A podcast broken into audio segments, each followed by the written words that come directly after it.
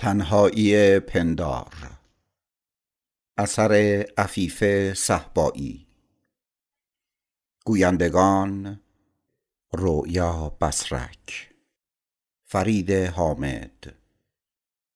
کاری از گروه کتاب گویا. فصل دوم. آقای کشاورز موجوداتی رو می‌دید که دیگران نمی‌دیدن. اینو وقتی فهمیدم که داشت با پدرم حرف می‌زد. اون موقع یازده و یا دوازده سالم بود. آقای کشاورز داشت یکی از داستاناشو برای بابا می‌خوند. منم گوش می‌دادم. البته ظاهرا در کنار اونا بازی می‌کردم ولی حواسم به حرفاشون بود. آقای کشاورز در مورد شهری می‌گفت که توی اون موجوداتی با شکل و شمایل انسان زندگی می‌کردن اما قدرت نامرئی شدن داشتن. می‌تونستن به دنیاهای دیگه سفر کنن. پر از انرژی بودن و برای حرف زدن از تلپاتی استفاده می‌کردن. برفی اومدی؟ میگیرمش میذارمش روی پام. نوازشش که می‌کنم دستامو لیس می‌زنه. همزادم روبروم روی مب نشسته و با اشتیاق نگاه می‌کنه. دلم قهوه می‌خواد. خرگوشو می‌ذارم روی فرش. میرم به سمت آشپزخونه. قهوه جوشو بر میدارم. یه قاشق مربا خوری قهوه و یه قاشق مربا خوری هم شکر به اون اضافه می‌کنم. یه فنجون آب هم اضافه می‌کنم. همش می‌زنم و می‌ذارم روی شعله آتیش روی اجاق گاز. فقط باید مواظب باشم سر نره. آخه بیشتر اوقات حواسم پرت میشه. میرم و مشغول کاری میشم و قهوه سر میره و مجبور میشم بریزمش توی ظرفشویی و یکی دیگه درست کنم. خرگوش دنبالم اومده تا آشپزخونه. در یخچالو باز می‌کنم و کمی برگ کاهو می‌ذارم جلوش. شروع می‌کنه به خوردن. همزادم داره به یه آهنگ گوش میده. آهنگ رو گذاشتم تا بتونم بنویسم. بدون آهنگ نمیشه. ریتمش چرخشیه. انگار میچرخه و مثل خطوط حلزون میره به بالا و وصل میشه به یه جایی ناشناخته و ذهنت می‌تونه اون بالاها یه چیزایی گیرش بیاد. یه جور کشف و شهوده. همزادم میگه چیا نوشتی؟ خودت که می‌دونی نوشتن چقدر سخته. کی فکرشو می‌کنه گاهی حرکت دادن یه قلم روی کاغذ از ساختن یه آسمون خراش هم سختتر باشه. پندار تو داری اقراق می‌کنی. نه جدی میگم نوشتن طرح داستان و جملات کوتاه و گاهی حتی شعر آسونه اما بازنویسی یه کار طاقت فرساست. تقریبا شبیه جون کندن یه آدم موقع مردن. پرستارم میگه آخی مجبور نیستی این همه به خودت سختی بدی. همزادم میگه بازم شروع کرد. دعوا نکنین. می‌خوام براتون یه جمله بخونم. از همون جمله که می‌خوام توی یه مجموعه چاپشون کنم. اسم مجموعه رو می‌خوام بذارم میگن. همزادم میگه بخون. میام و از روی میز نارخوری دفتر یادداشتم و برمیدارم. این دفتریه که هرچی به ذهنم می‌رسه توش یادداشت می‌کنم. گاهی حتی خاطرات روزانم و, و حتی دلتنگی از زمونه. خب بذار ببینم ورق می‌زنم تا می‌رسم به یکی از نوشته ها. میگن اگه دور خودت به چرخی هیچ وقت به مرکز نمی‌رسی. پرستارم میخنده و میگه جالبه. همزادم میگه پس تو چرا چرخش رو دوست داری؟ وقتی همه دنیا در حال چرخیدنه خب ما هم باید بچرخیم. مگه نشنیدی؟ میگن اگه فکر می‌کنی کسی هستی وقتی دنیا چرخید تو نچرخ. پرستارم میگه اینم از خودته؟ آره گفتم که می‌خوام یه مجموعه از میگنها بنویسم. همزادم میگه فهمیدم پس تو نمی‌خوای به مرکز برسی. یه وقتایی لازمه به مرکز برسی و یه وقتایی نه. نمی‌دونم ولی در چرخیدن نیروی پنهون شده که دوستش دارم. بلند میشم و با صدای بلند میگم پس بچرخ تا بچرخی. شروع می‌کنم به چرخیدن دور خودم. دستامو باز می‌کنم و پاهامو مرتب جابجا می‌کنم. تند و تندتر میچرخم. هرچی که اطرافمه شروع می‌کنه به چرخیدن. مبل، تلویزیون، تابلوها، ساعت، میز نارخوری. برای یه لحظه حس می‌کنم یه جای دیگه غیر از این دنیا. با صدایی که از آشپزخونه میاد سریع میستم. سرم گیج میره. زمین و فرشا هنوزم میچرخن. وای قهوم سر رفت. بوی قهوه سوخته پخش میشه توی اتاق. برفی از صدای بلندم ترسیده و رفته زیر مبل قایم شده. همزادم میگه بازم پرستارم میگه اصلا مهم نیست خودتو ناراحت نکن من الان برات یه قهوه دیگه درست می‌کنم نه خودم درست می‌کنم این دفعه همینجا میمونم تا سر نره همزادم میگه جدی می‌خوای یه همچین مجموعی رو چاپ کنی؟ مگه اشکالی داره؟ آخه معمولا آدما زمانی که مشهور میشن یا به یه اعتباری می‌رسن یه مجموعه از افکار و عقایدشون رو چاپ می‌کنن. چه اشکالی داره؟ من اول می نویسم و چاپ می‌کنم بعد مشهور میشم. مگه فرقی می‌کنه؟ فرق نمی‌کنه اما مجموعه اونا به جهت شهرتشون خونده میشه و به فروش می‌رسه. مال تو رو دستت باد می‌کنه. این مهم نیست؟ پولش که مهم نیست. اما اگه فقط یه نفرم اونو بخونه و یه چیزی گیرش بیاد من راضیم. پرستارم میگه اینه پندار خودم دیگه. همزادم چپ چپ نگاش می‌کنه. فنجون قهوهم و بر میدارم و می‌ذارم روی میز و خودم هم میشینم. ترجیح میدم بدون هیچ کاری به نقطه خیره بشم. چشام میفته به چند جلد کتاب روی میزم که نصف نیمه خوندمشون. دلم می‌خواد فقط بخونم. آخه خوندن آسون تره. بلند میشم. خرگوشو بر میدارم و می‌ذارم توی سبدش. حاضرم هر کاری کنم تا از نوشتن فرار کنم. ساعت رو نگاه می‌کنم. ده صبح. از چشمای همزادم می‌خونم که منتظر تا ادامه خاطرات رو بشنوه. دوباره میام و میشینم پشت میز. از فنجون قهوه بخار خوشبویی بلند میشه. دفترچه خاطرات رو باز می‌کنم. خب کجا بودیم؟ پرستارم میگه اونجایی که احمد تصمیم می‌گیره خاطراتشو بنویسه. آره درسته. من اتفاقات آن روز را یادداشت کردم. آن روز گذشت. روز بعد هنگام عصر آنها از ما خداحافظی کردند و رفتند. من هم شب و روز فکرم این شده بود که از ده به شهر بروم و مشغول کار شوم. باید خودم را نشان می‌دادم. نمی‌خواستم عشقم نابود شود. اگر اینجا میماندم او را از دست می‌دادم. سراسر وجودم از عشق او لبریز بود.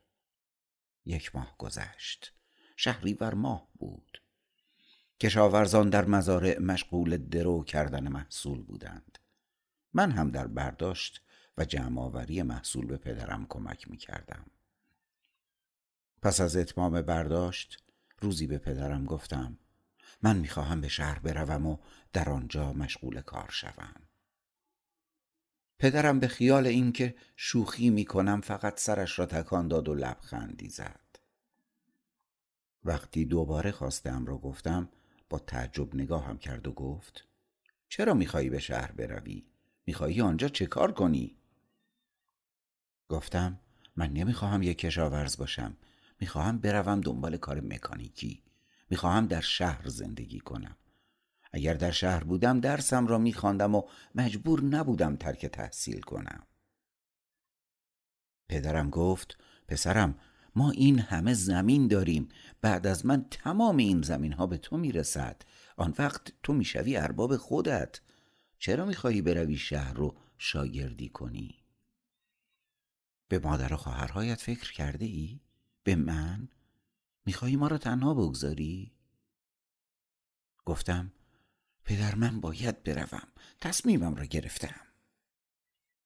پدرم که جز کشاورزی به چیز دیگری فکر نمی کرد گفت هیچ کاری بهتر از کشاورزی نیست. هم نفش به خودت می‌رسد و هم به مردم. گفتم پدر کشاورزی به درد شما می‌خورد نه من. پدرم با عصبانیت گفت چرا؟ مگر تو که هستی؟ گفتم من کسی نیستم فقط می‌خواهم راه زندگیم را خودم انتخاب کنم نمی‌خواهم همه عمرم را در روستا بمانم و کشاورز باشم این چه ایرادی دارد؟ پدرم که فقط حرف خودش را می‌زد گفت این فکر را از سرت بدر کن همچنان که حرف می‌زدیم به خانه نزدیک می‌شدیم نسیم خونکی میوزید و تن عرق هم را خونک می‌کرد. مادرم در حیات خانه در حال دانه دادن به مرغابی ها و مرغ و خروس ها بود. پدرم که دید با آرامش حریفم نمی شود صدایش را بالا برد و با فریاد گفت وقتی می‌گویم نمی‌توانی بروی نمی‌توانی. فهمیدی؟ مادرم به ما نزدیک شد و گفت آرامتر چرا با هم دعوا می‌کنید؟ پدرم گفت ببین شازده پسرت چه می‌گوید. می‌خواهد برود شهر. می‌خواهد ما را با این همه کار تنها بگذارد عجب دور و زمانه ای شده است. من سرم را پایین انداختم. نمی‌دانستم چه کنم. از یک طرف باید به شهر می‌رفتم و از طرف دیگر طاقت دیدن نگرانی پدر و مادرم را نداشتم. مادرم گفت پدرت چه می‌گوید؟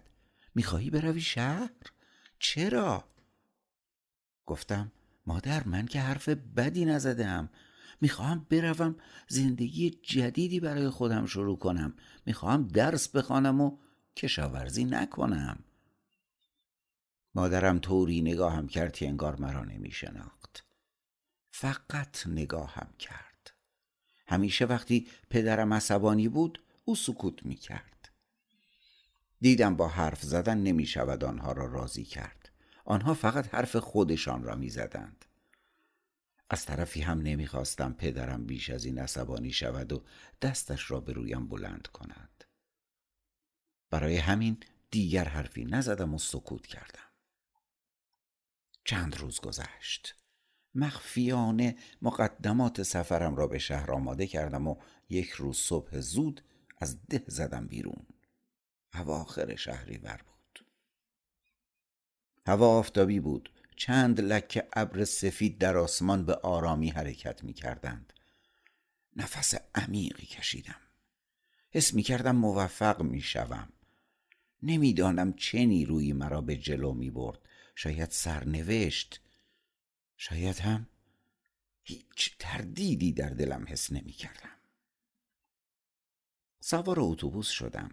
به شهر آستانه که رسیدم پیاده شدم. همینطور که در پیاده رو قدم می زدم به هر مغازه مکانیکی که می رسیدم می پرسیدم آیا شاگرد می خواهند یا نه؟ ظهر شده بود گرسنه شدم اما مقاومت کردم و به خودم گفتم باید حتما کاری پیدا کنم. به هر جا که سر می زدم با جواب منفی روبرو می شدم چرا که هیچ سابقه کاری نداشتم. از چند خیابان گذشتم به یک کارخانه چای خشک کنی رسیدم. خسته بودم پاهایم درد گرفته بود. رفتم و روی چمنهای محوطه بیرون کارخانه نشستم. چند نفر روی صندلی نشسته بودند و حرف می زدند. سلام کردم. آنها هم جواب سلامم را دادند و دنباله حرف خود را گرفتند. یکی از آنها که عینکی با قاب مشکی به چشم داشت گاهی نیم نگاهی به من میانداخت نیم ساعتی گذشت همان مردی که عینک به چشم داشت و بعدها فهمیدم مدیر کارخانه است از من پرسید پسر اهل کجایی؟ گفتم روستای مبارک آباد گفت اینجا چه کار می‌کنی؟ گفتم دنبال کار میگردم گفت چه کاری بلدی؟ گفتم شغل خانواده ما کشاورزی است اما من می‌خواهم مکانیک یا تعمیرکار شوم لبخندی زد و گفت سواد داری؟ گفتم کمی دارم می‌توانم بخوانم و بنویسم سری تکان داد و گفت می‌خواهی در این کارخانه کار کنی؟ گفتم بله حتما راستش از گشتن دنبال کار خسته شده بودم. با خودم گفتم اینجا مشغول به کار می‌شوم اگر خوب بود که چه بهتر. اگر نه دنبال کار دیگری می‌روم. آقای عینکی رو کرد به مرد دیگری و گفت مهندس این هم کمکی که می‌خواستی. بعد رو به من کرد و گفت اسمت چیه؟ گفتم احمد. گفت احمد آقا این آقای مهندس ما خیلی سرشان شلوغ است. از امروز تو باید به مهندس کمک کنی. شب هم می‌توانی در کارخانه بخوابی. باورم نمی‌شد. انگار خدا با من بود. خدا را شکر کردم و دنبال مهندس به راه افتادم. او به طرف موتورخانه رفت و رو به من کرد و گفت اینجا موتورخانه است. برق این کارخانه از اینجا تأمین می شود به اطرافم نگاه کردم. یک اتاق نسبتا بزرگ بود. یک موتورسیکلت در یک گوشش دیده می‌شد. مشعل روشن و پمپ آب و لوله ها و اتصالات آن. مهندس گفت لباس کار بپوش و مشغول شو. و همزمان به لباسی که روی میخی به دیوار آویزون بود اشاره کرد. نگاهی به لباس کردم. دیدم خیلی کثیف است. گفت چرا نمی پوشی؟ گفتم خیلی کثیف و روغنی است. گفت همانجا صابون هست. بردار برو آن را بشوی. تا فردا صبح تر و تمیز سر کارت حاضر شوی. تشکر کردم. ساکم را روی یک تخت چوبی که کنار دیوار بود گذاشتم. لباس صابون را هم برداشتم و رفتم کنار حوز و برای اولین بار شروع به شستن یک لباس کردم. شب را در موتورخانه خوابیدم. هرچند مثل خانه نبود اما بد هم نبود. روزها مشغول کار بودم و شبها با رؤیاهایم به خواب می‌رفتم. از مهندس چیزهای زیادی یاد گرفتم. او هم از کارم راضی بود. بعد از چند هفته که خیالم راحت شد برای پدرم نامه ای نوشتم و از حالم او را با خبر کردم. اما آدرس دقیق محل کارم را ندادم. تمام نگاهم به آینده بود. هرچند دلم برای پدر و مادر و خواهرانم تنگ شده بود اما مقاومت می کردم می‌خواستم آیندم را خودم بسازم. یک روز که مشغول کار بودم دیدم که پدرم با خشونت به سمتم میآید. همین که به من رسید با عصبانیت بر سرم فریاد کشید که چطور به خودت اجازه دادی به شهر بیایی؟ پسرک نمک نشناس. مهندس به سرعت خودش را به ما رساند و گفت آقا ناراحت نباشید احمد پسر خوبی است و خیلی با استعداد است. چرا اجازه نمی دهید دنبال کاری برود که خودش می خواهد پدرم رو کرد به مهندس و گفت آقا شما از زندگی ما خبر ندارید نمی‌دانید از روزی که احمد رفته ما چه کشیده ایم. کار مادرش فقط گریه و زاری شده است. مهندس گفت حرف شما را تصدیق می کنم چطور است برویم داخل دفتر با هم صحبت کنیم؟ با هم به دفتر کارخانه رفتیم. آقای مدیر همانجا بود. هر دو به هم دست دادند. پدرم کمی آرام شده بود. شاید تحت تأثیر آن محیط و آدمهای با شخصیت قرار گرفته بود. پدرم سر درد دل را باز کرد و حرف زد. مهندس و مدیر گوش می‌دادند و اظهار همدردی می کردند. اما در انتها آقای مدیر به پدرم گفت آقای بیگی احمد استعداد زیادی دارد. اجازه بدهید در همین کارخانه مدتی کار کند. هم کار فنی یاد می‌گیرد هم سوادش را بیشتر می کند و هم حقوقی می‌گیرد. شاید سرنوشت آینده او در این راه باشد. اگر هم قسمتش باشد برمیگردد پیش شما. پدرم گوش می‌داد و گاهی نگاهی به من میانداخت. باورش نمی‌شد که آن پسر ناز پروردهش حالا برای خودش کاری شده باشد. شاید ته دلش خوشحال بود اما طاقت جدایی و دوری از من را نداشت. در دلم خدا خدا می کردم که رضایت دهد. آن وقت دیگر غمی نداشتم و به آرزویم می رسیدم دیدم پدرم بلند شد و به سمتم آمد. صورتم را کمی عقب بردم. نمی‌خواستم جلوی آنها مرا بزند. اما بغلم کرد و شانه هایم را فشار داد و گفت پسرم موفق باشی اما به مادرت چه بگویم؟ گفتم پدر بگو زود میآیم و به او و خواهرانم سر می‌زنم پدرم خدا حافظی کرد و رفت. می‌رفت و دور می‌شد و من از پشت لرزش خفیفی را روی شانه هایش حس می کردم. دیدم همزادم پلک نمیزن و چشای خاکستریش تیر و عمیق شده. با دقت نگاش می‌کنم. پوستش هم کمی پریده رنگ شده. حتما خسته است. به شوخی و با لبخندی میگم می‌خوای به پرستار بگم به تو هم آرام بخش بده؟ همینطور که نگاش می‌کنم برای لحظه کوتاه مثل تصویری داخل آب که یه سنگریزه به هم ریخته باشدش چهرش در هم میشه. فکر می‌کنم این منم که خستم نه اون. پرستارم میگه خوبی؟ قهوت سرد شد. سرم رو تکون میدم یعنی خوبم. فنجون قهوه رو بر میدارم و مزه مزه می‌کنم. بدک نیست. پرستارم میره میشینه کنار همزادم. همزادم کمی خودش رو جابجا می‌کنه. زیاد میونشون خوب نیست. همزادم میگه یکم دیگه میخوندی پرستارم میگه برای امروز دیگه کافیه باید به کارهای دیگرش هم برسه نگاهی به اطرافم میندازم. از خرگوش خبری نیست. یادم میاد که امروز از سبدش بیرون نیومده. بلند میگم. برفی از سبدت بپر بیرون. چیه؟ میترسی؟ بپر دیگه. برفی روی دو پاش ایستاده. دستاشو گذاشته روی هم و گوشاشو تیز کرده و نگام می‌کنه. مثل اینکه جرأت نداره بپره بیرون.